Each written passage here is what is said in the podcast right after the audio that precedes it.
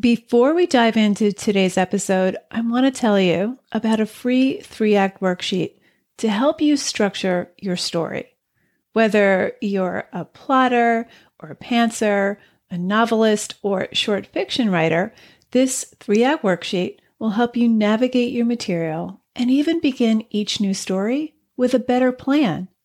Download yours at nancypenoccio.com/act. Stop getting stuck in the middle of your draft. Go grab this free worksheet, nancypenoccio.com/act. How do you select from the flash and the clatter? This is challenging because in everyday life, so much junk hijacks our attention. We have our Facebook and Instagram feeds. We have TikTok. It's like fast food. So there's a lot of media noise. And then we have the age of Netflix, where we can stream movies 24/7 whenever we want from our phones. And this may all be the biggest obstacle to writing, because we're conditioned to think of what audiences want, what we've watched, entertainment, rather than thinking of life, what we've experienced, or what fascinates us. So how do you plug into what matters to you? How do you open yourself up to story-worthy material?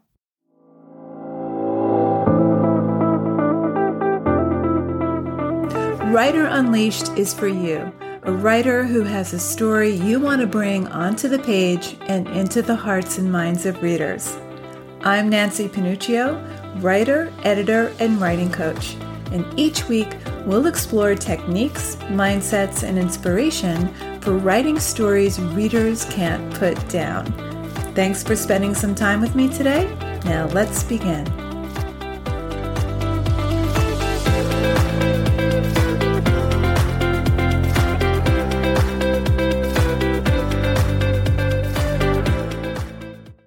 Okay, so you may have plenty of ideas, but you may not know how to make them into stories or how to separate the clatter from an idea that has the potential to become a story. In today's episode, we'll explore story triggers, what they are, where they come from, how to tap into your own triggers, and select which ideas are worthy of expanding into a story. So let's dig in. Story triggers come from anywhere and everywhere. They're ubiquitous. A story trigger can come from a phone conversation that you inadvertently hear on the train home from work. It could come from an image or a family story. Could be a childhood memory that arises while you're driving. Triggers are everywhere. They come from the unconscious. They come when we're not trying so hard, when we're relaxed and receptive. So for example, John Fowles' main inspiration for his novel, The French Lieutenant's Woman, started with a visual image, a Victorian woman standing at the edge of a pier, staring out to sea. That's all he had. Now, the image rose in his mind one morning when he was still in bed, half asleep. It had no correlation to any actual incident in his life, at least that he could remember, but it was a persistent image that later developed into the novel's title character, Sarah Woodruff. So, story triggers can come from anywhere and anything. They're also idiosyncratic. Your method of idea generation is different from anyone else's. It's completely your own.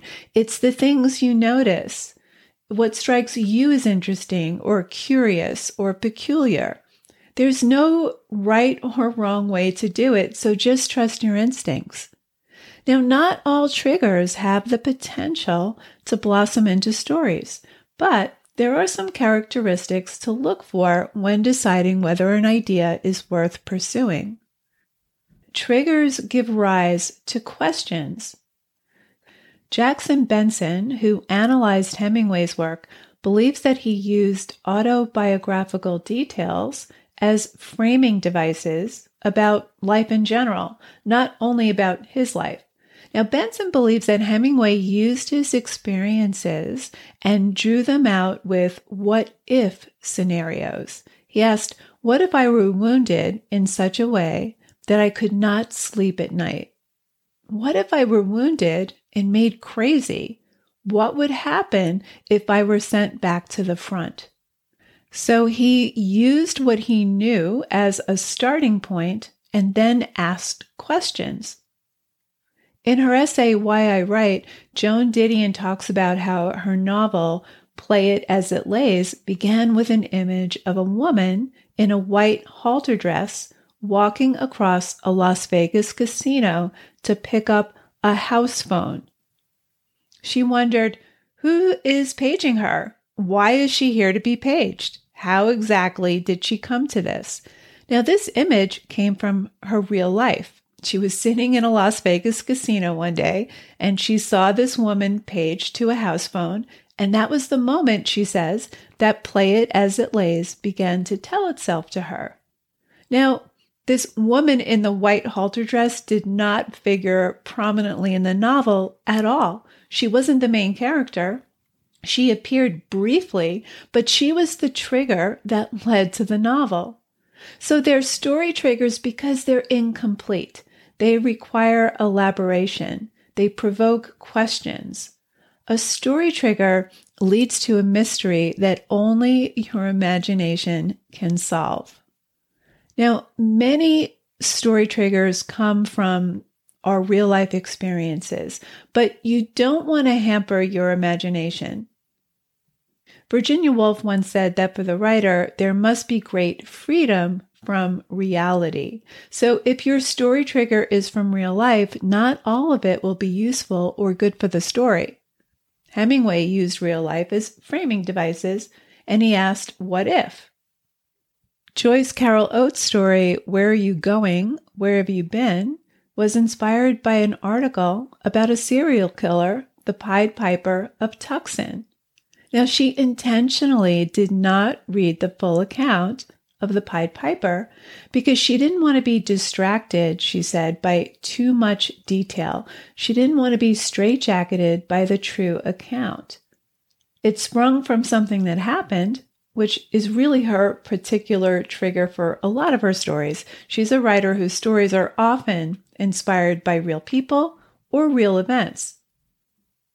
She had the idea for her novel Blonde, which is a biographical fictional novel, after coming across a 1941 photograph of 15-year-old Norma Jean Baker posing as a winner of a beauty contest. Now, Oates identified with Norma Jean's innocence. Now, as we know, Norma Jean became Marilyn Monroe in 1946. Just a few short years after the picture was taken, she signed a contract with 20th Century Fox, and her stage name and persona defined her life. But Blonde is not a factual biography of Marilyn Monroe. The photo of her at 15 years old was just a springboard.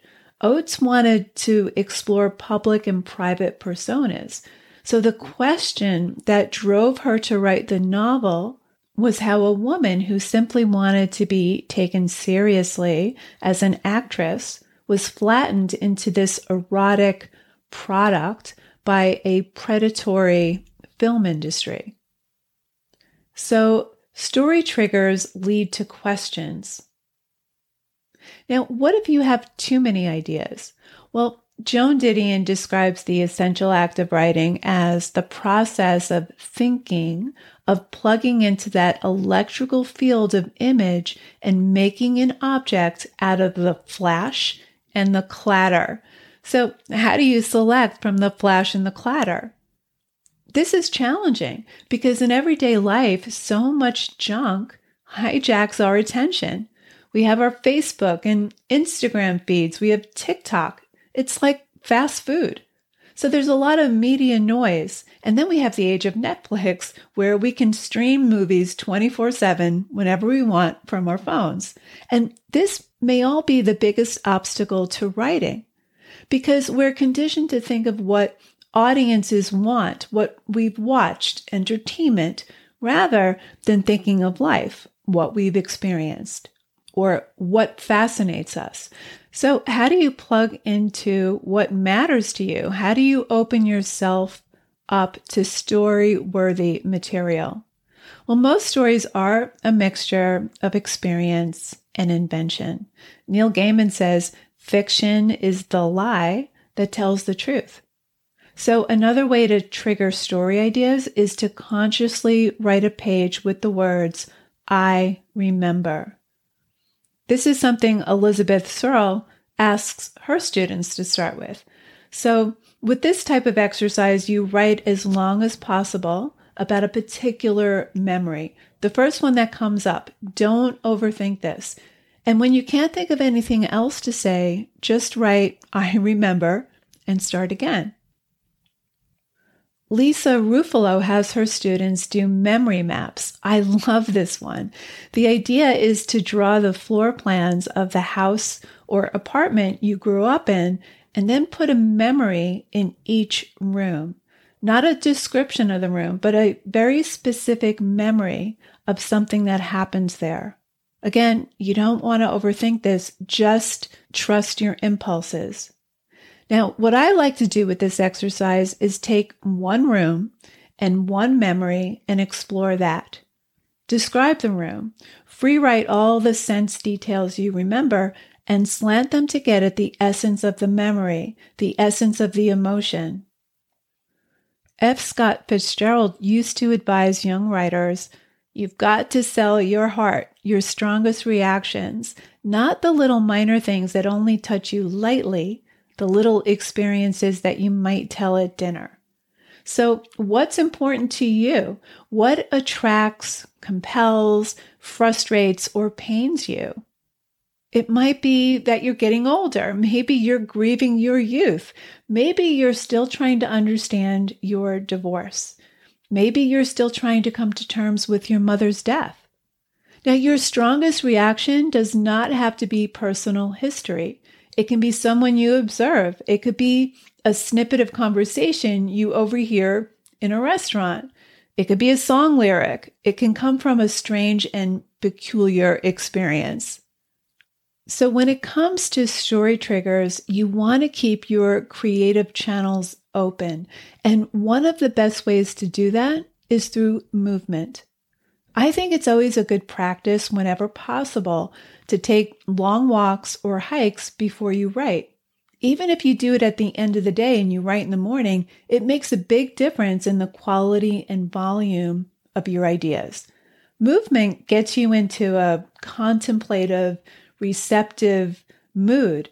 Motion induces deeper thought. It gets all the junk stories out of your head so that your own stories can emerge. In my community of writers, I have hikers that take in these stunning views. I have long distance runners and cyclists. Movement opens up the neural pathways. It creates neuroplasticity. Scientists say that the endorphins from movement increases blood flow and gives you a happiness boost, which helps fuel original thoughts. Even just walking can remodel the structure in your brain and grow more synapses, which improves the way you think and makes your brain more resilient. This is a great boost for creativity, and it boosts the quality of your ideas. Don't judge yourself or your ideas. That is going to shut down the creative channels completely. The painter Philip Guston said, if the artist starts evaluating himself, it's an enormous block. Said another way, you need to shut down your own censor and give your imagination a chance. Okay, let's recap. Story triggers are all around you. You just need to stay open and receptive to what swims in. Pay attention to what strikes you as interesting. You want to look for triggers in what genuinely interests you and what invites further inquiry. You want to trust in the universality of that. What makes it universal is not the event or the situation. It's not what happened. It's not even the characters you write about. What makes it universal is your connection to it, your human experience. It's what you're trying to understand ultimately about yourself and your relationship to the world around you. So there you have it. Thanks for hanging out with me today. And if you know any writers who need some support in their writing, please share this episode or the Writer Unleashed podcast in general. And if you love what you're listening to, subscribe on your favorite listening platform and please leave me a review. Reading how this podcast impacts your writing truly lights me up and helps me create topics for the show. Till next time, keep writing, and I'll talk to you soon.